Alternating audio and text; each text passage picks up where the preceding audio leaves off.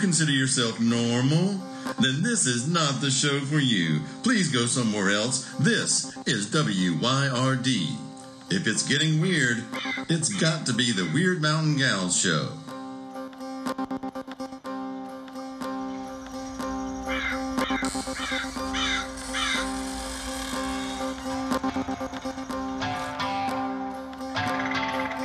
You're listening to Byron and Alicia, the Weird Mountain Gals.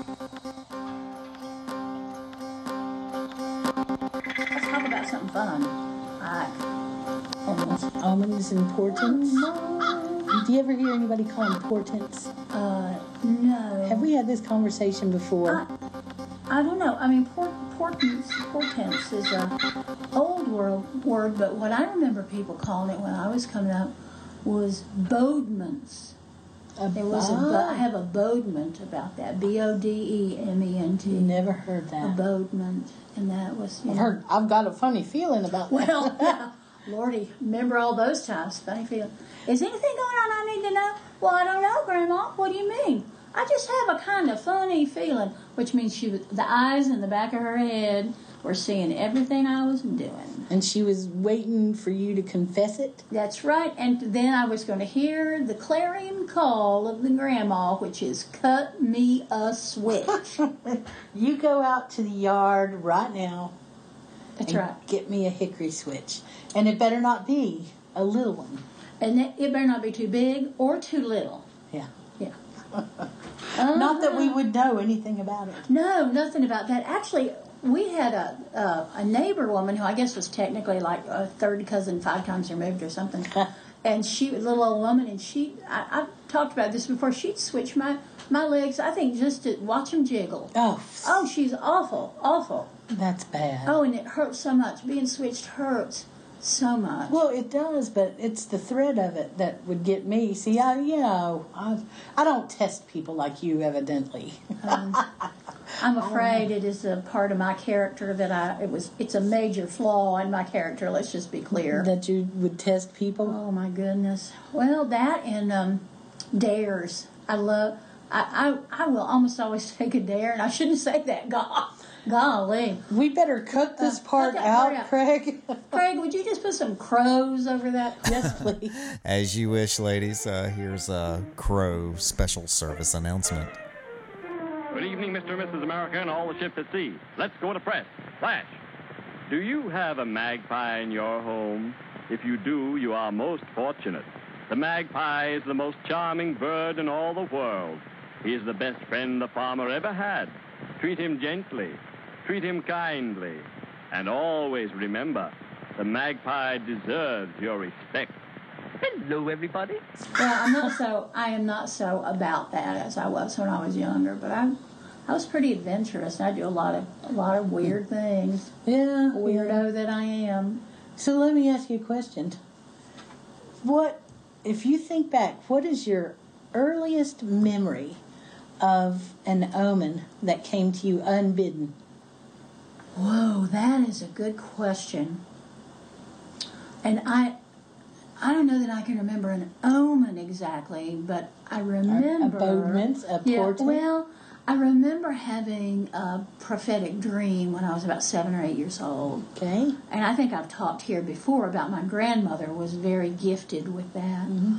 And I guess because I'd grown up in a, in a family where they were comfortable with talking about dreams and what they meant and if they meant something that was a prediction of the future.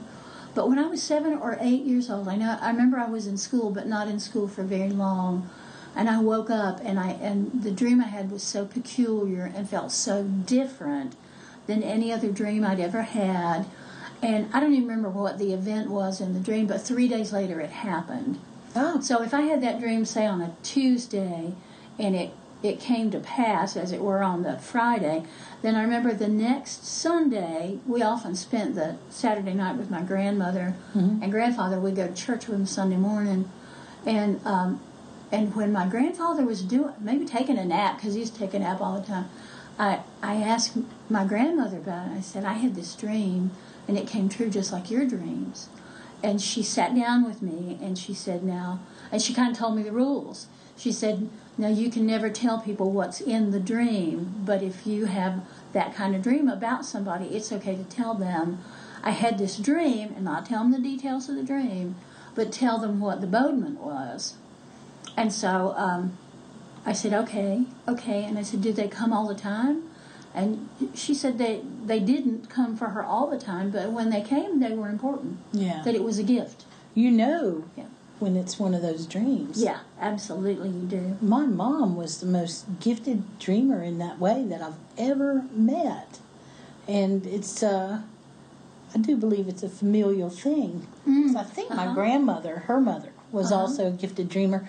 And they always talked to me about my dreams as a child. Mm-hmm. That was the first thing my mom said every morning was, well, what'd you dream last night? Mm-hmm. right probably before we were even eating breakfast or anything was what'd you dream last night and so she trained me from childhood to wake up and remember my dreams Yes. i'm grateful for that Well, because she gave your dreams value, Mm-hmm. and when when somebody values that, then you pay more attention. You give it good attention, Right. as we like to say. Does she still have those dreams? she doesn't talk about them Oh, okay. anymore 'Cause I know but she's really an elder now. she's an elderly woman now and she does occasionally mention dreams but it, and she never did make a big deal out of it mm-hmm. She never went around saying blah blah blah blah. blah. I was a witness to things that blow my mind. Just even now as an adult, when I think about some of the stuff that happened, and I'll ask her if I can talk about some of it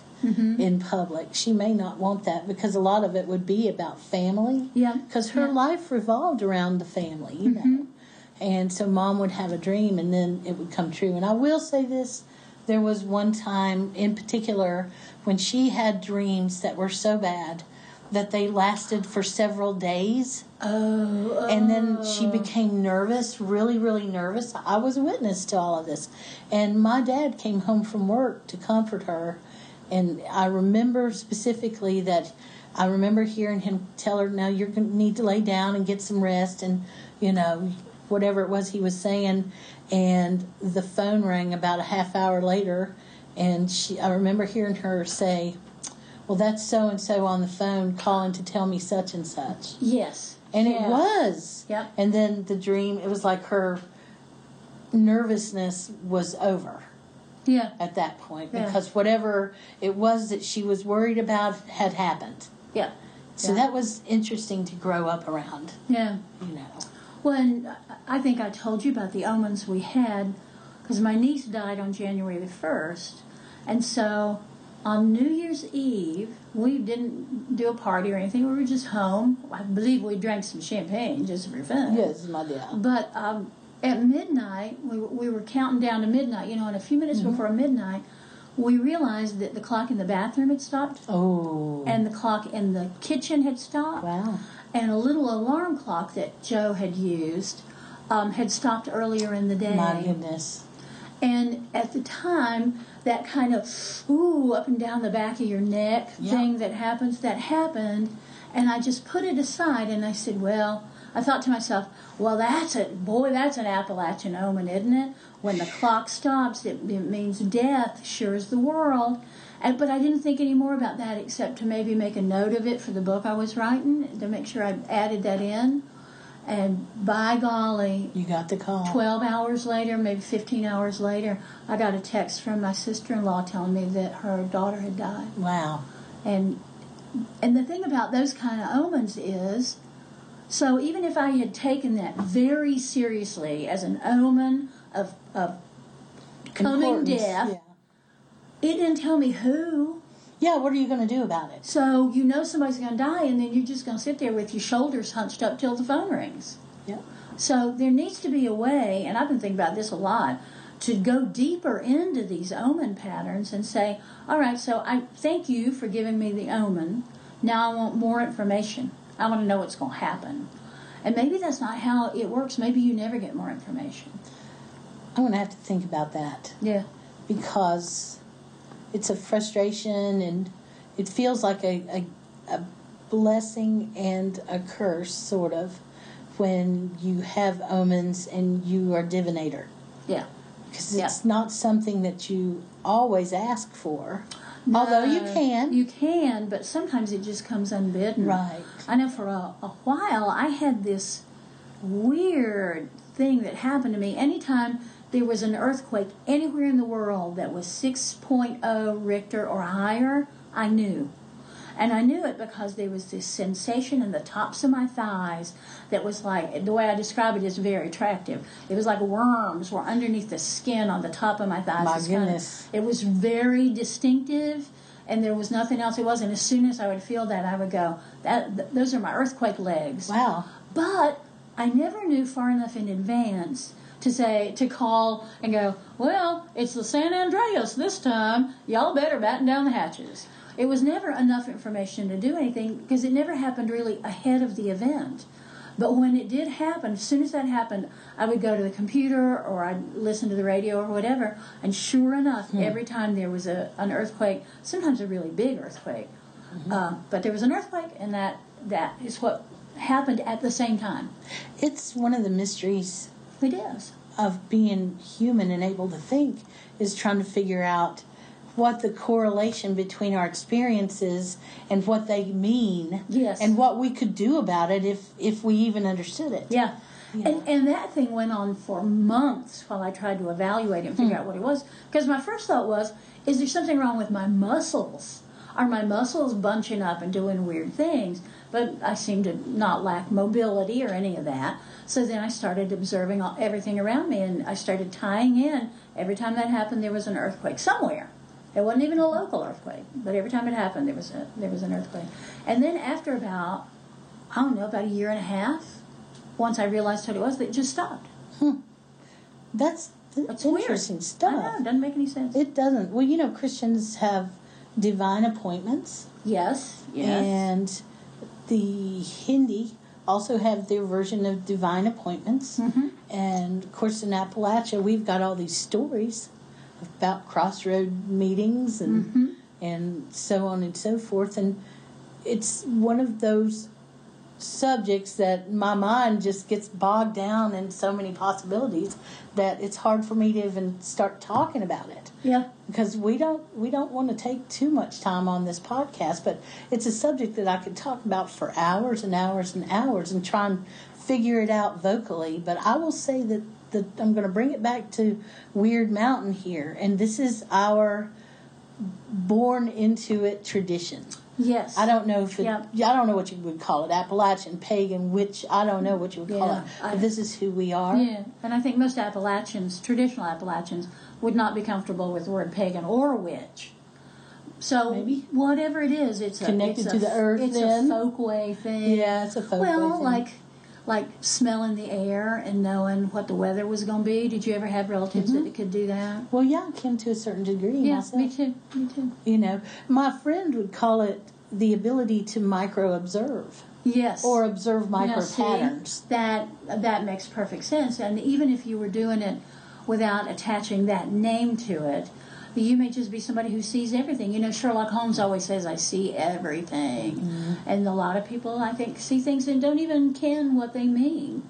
They and don't even know that they saw it until afterwards. So it's awareness too. Yeah. Man, we could just get off on all these I know. And hippy dippy trippy kind And, of. and these are the kind of things that I love to talk with real, genuine, old school practitioners Yes. about because they often have wisdom, and sometimes, but sometimes they don't. Sometimes they go, "Yes, uh, it comes and goes."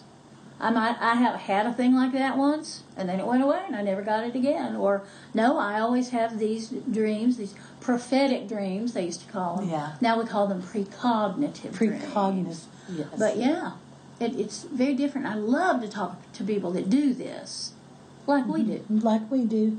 I grew up with it. It just feels like normal life, Normal life here on whatever Weird the Mountain. hell that is. Exactly. on Weird Mountain. Weird Anyway, Mountain. so there's one section, Craig. Thank you, darling. Thank you. That was a great topic today. Good show, ladies.